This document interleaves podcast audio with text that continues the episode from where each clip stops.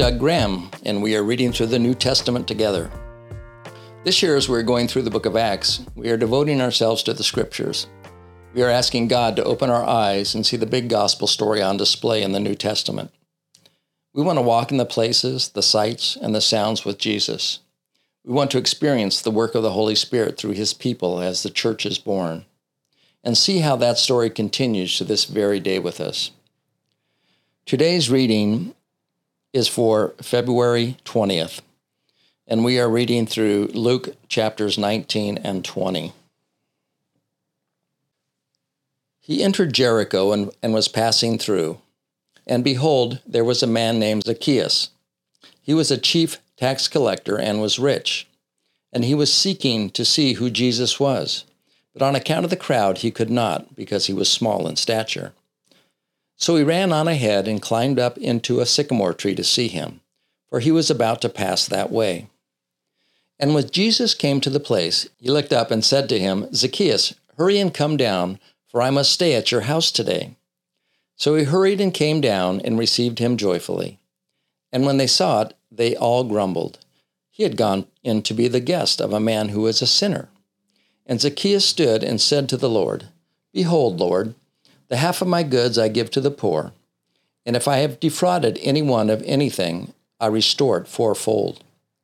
And Jesus said to him, Today salvation has come to this house, since he is also a son of Abraham.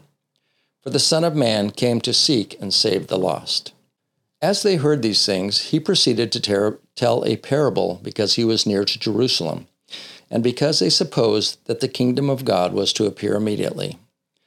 He said, therefore, A nobleman went into a far country to receive for himself a kingdom and then return. Calling ten of his servants, he gave them ten minas, and said to them, Engage in business until I come. But his citizens hated him and sent a delegation after him, saying, We do not want this man to reign over us. When he returned, having received the kingdom, he ordered these servants to whom he had given the money to be called to him that he might know what they had gained by doing business. The first came before him, saying, Lord, your mina has made ten minas more. And he said to him, Well done, good servant. Because you have been faithful in a very little, you shall have authority over ten cities. And the second came, saying, Lord, your mina has made five minas.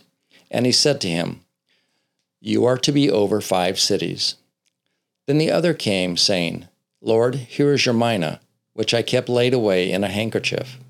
For I was afraid of you, because you are a severe man. You take what you did not deposit, and reap what you did not sow. He said to him, I will condemn you with your own words, you wicked servant. You knew that I was a severe man, taking what I did not deposit and reaping what I did not sow. Why then did you not put my money in the bank at my coming? I might have collected it with interest. And he said to those who stood by, Take the mina from him and give it to the one who has the ten minas. And they said to him, Lord, he has ten minas. I tell you that to everyone who has more will be given, but from the one who has not, even what he has will be taken away. But as for these enemies of mine who did not want me to reign over them, bring them here and slaughter them before me. And when he had said these things, he went on ahead, going up to Jerusalem. When he drew near to Bethphage and Bethany, at the mount that is called Olivet, he sent two of his disciples, saying, Go into the village in front of you, where on entering you will find a colt tied, on which no one has ever sat. Untie it and bring it here. If anyone asks you, Why are you untying it? you shall say this The Lord has need of it. So those who were sent went away and found it just as he had told them. And as they were untying the colt, its owner said to them, Why are you untying the colt? And they said, The Lord has need of it. And they brought it to Jesus, and throwing their cloaks on the colt, they set Jesus on it. And as he rode along, they spread their cloaks on the road. As he was drawing near, already on the way down the Mount of Olives, the whole multitude of his disciples began to rejoice and praise God with a loud voice for all the mighty works that they had seen, saying, Blessed is the King who comes in the name of the Lord. peace in heaven and glory in the highest. And some of the Pharisees in the crowd said to him, Teacher, rebuke your disciples. He answered them, I tell you, if these were silent, the very stones would cry out. And when he drew near and saw the city, he wept over it, saying, Would that you, even you, had known on this day the things that make for peace. But now they are hidden from your eyes. For the days will come upon you when your enemies will set up a barricade around you and surround you and hem you in on every side, and tear you down to the ground, you and your children within you. And they will not leave one stone upon another in you because you did not know the time of your visitation. And he entered the temple and began to drive out those who sold, saying to them, It is written, My house shall be a house of prayer, but you have made it a den of robbers. And he was teaching daily in the temple. The chief priests and the scribes and the principal men of the people were seeking to destroy him, but they did not find anything they could do, for all the people were hanging on his words. Chapter 20 One day, as Jesus was teaching the people in the temple and preaching the gospel, the chief priest and the scribes with elders came up and said to him, Tell us, by what authority do you do these things? Or who is it that gave you this authority? He answered them, I also will ask you a question. Now tell me, was the baptism of John from heaven or from man? And they discussed it with one another, saying, If we say from heaven, he will say, Why did you not believe him? But if we say from man, all the people will stone us to death, for they are convinced that John was a prophet. So they answered that they did not know where it came from. And Jesus said to them, Neither will I tell you by what authority I do these things. And he began to tell the people this parable A man planted a vineyard and let it out to tenants, and went into another country for a long time. When the time came, he sent a servant to the tenants so that they would give him some of the fruit of the vineyard. But the tenants beat him and sent him away empty handed. And he sent another servant, but they also beat and treated him shamefully and sent him away empty handed. And he sent yet a third. This one also they wounded and cast out. Then the owner of the vineyard said, What shall I do? I will send my beloved son. Perhaps they will respect him. But when the tenants saw him, they said to themselves, This is the heir. Let us kill him, so that the inheritance may be ours. And they threw him out of the vineyard and killed him. What then will the owner of the vineyard do to them? He will come and destroy those tenants and give the vineyard to others. When they heard this, they said, Surely not. But he looked directly at them and said, What then is this that is written? The stone that the builders rejected has become the cornerstone. Everyone who falls on that stone will be broken to pieces, and when it falls on anyone, it will crush him. The scribes and the chief priests sought to lay hands on him at that very hour, for they perceived that he had told this parable against them. But they feared the people.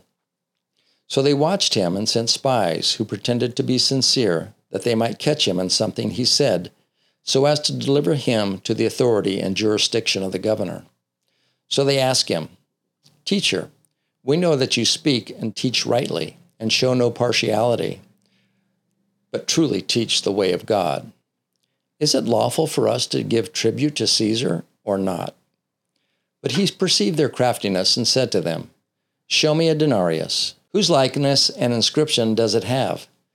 They said, Caesar's. He said to them, then render to Caesar the things that are Caesar's, and to God the things that are God's. And they were not able in the presence of the people to catch him in what he had said, but marveling at his answer, they became silent. There came to him some Sadducees who denied that there is a resurrection, and they asked him a question, saying, Teacher, Moses wrote for us that if a man's brother dies, having a wife but no children, the man must take the widow and raise up offspring for his brother. Now there were seven brothers. The first took a wife and died without children, and the second and the third took her, and likewise all seven left no children and died. Afterward, the woman also died. In the resurrection, therefore, whose wife will the woman be? for the seven had her as a wife. And Jesus said to them, The sons of this age marry and are given in marriage, but those who are considered worthy to attain to that age and to the resurrection from the dead neither marry nor are given in marriage, for they cannot die any more, because they are equal to angels and are sons of God, being sons of the resurrection. But that the dead are raised, even Moses showed in the passage about the bush where he calls the Lord the God of Abraham and the God of Isaac and the God of Jacob. Now he is not God of the dead, but of the living, for all live to him. Then some of the scribes answered, Teacher, you have spoken well, for they no longer dared to ask him any question. But he said to them, How can they say that the Christ is David's son? For David himself says in the book of Psalms, The Lord said to my Lord, Sit at my right hand until I make your enemies your footstool. David thus calls him Lord. So how is he a son? And in the hearing of all the people, he said to his disciples, Beware of the scribes who like to walk around in long robes and love greeting in the marketplaces and the best seats in the synagogues and the places of honor at feast who devour widows' houses and for a pretense make long prayers, they will receive greater condemnation. So I think some the main thing I got out of chapters 19 and 20 are that Jesus looks at and knows the intentions of our heart. You look at Zacchaeus, and Jesus knew that. You're looking at those that were investing for their master, Jesus knew their heart with the minas. Look at the Pharisee who had a long prayer, and the other one who wouldn't even, and the tax collector who wouldn't even look up. I think that's an important reminder for us. And uh, my prayer for myself and for you also is that we will keep our motives and our intentions pure and clear for our Heavenly Father. So, Lord, again, thank you for your word that um, is a light for our path, that we can live our lives seeking you, Lord, and that uh, we can always trust you with your intentions, and we can always trust that you know the intentions of our heart. In Jesus' name, amen.